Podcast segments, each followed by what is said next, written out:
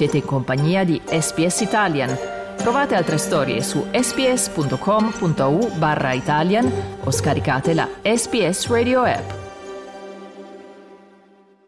Il sito di SBS è tutto nuovo. Se volete trovare le trascrizioni di questo e di tutti gli altri episodi, andate su www.sbs.com.au barra slow italian sbs.com.au slash slow italian Slow Italian. Fast Learning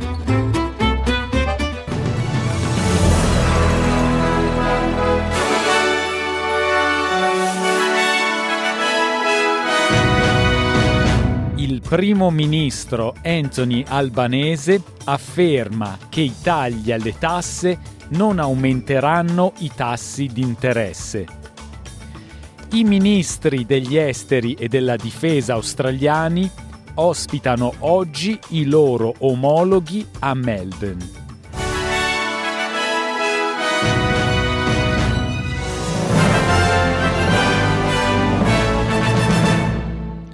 Il primo ministro ha respinto l'ipotesi che i tagli alle tasse per i redditi medio-bassi possano ritardare il calo dei tassi di interesse causando una maggiore sofferenza nel lungo periodo.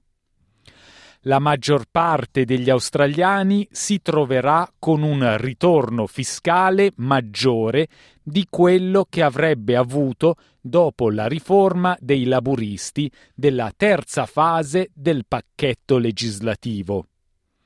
Nonostante gli australiani con i redditi medio-bassi siano più propensi a spendere il denaro extra, l'impatto dell'inflazione è compensato dalla riduzione delle tasse per tutti, con la diminuzione dell'aliquota del primo scaglione, ha dichiarato il primo ministro Anthony Albanese alla ABC Radio.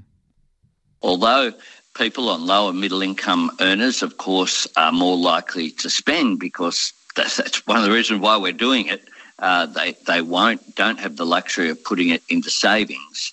That's balanced out by the increased labour supply that will occur as a result of particularly that decrease in that first rate from 19 cents to 16 cents so that every Australian taxpayer gets a tax cut. la ministra degli esteri Penny Wong e il ministro della difesa Richard Marles ospiteranno a Melbourne i loro omologhi neozelandesi. Le consultazioni inaugurali dei ministri degli esteri e della difesa tra Australia e Nuova Zelanda, note come ANZMEN, mirano a rafforzare le relazioni di sicurezza tra i due paesi. È la prima volta che i ministri si incontrano dopo il cambio di governo avvenuto in Nuova Zelanda lo scorso anno. Il ministro degli esteri neozelandese Winston Peters ha dichiarato a Sky News di essere interessato a saperne di più sulle relazioni di difesa dell'Australia con la Gran Bretagna e gli Stati Uniti, note come AUKUS. But we're here to find out much more as to how we can uh, understand it and potentially be seriously part of it. Michael Egan, esponente laburista e convinto sostenitore delle privatizzazioni, è morto all'età di 75 anni, dopo una carriera politica che ha incluso il ruolo di ministro del tesoro più longevo nella storia del New South Wales. Egan ha ricoperto la carica di ministro del tesoro per un decennio realizzando una serie di avanzi di bilancio dopo l'ascesa al potere dei laburisti nel 1995 al fianco di Bob Carr, anch'egli il premier più longevo dello Stato.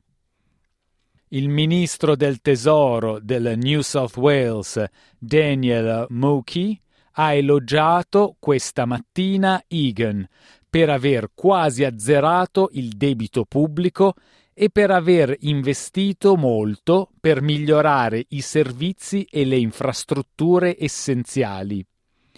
Egan ha rappresentato il seggio di Cronulla prima di passare alla Camera Alta dello Stato.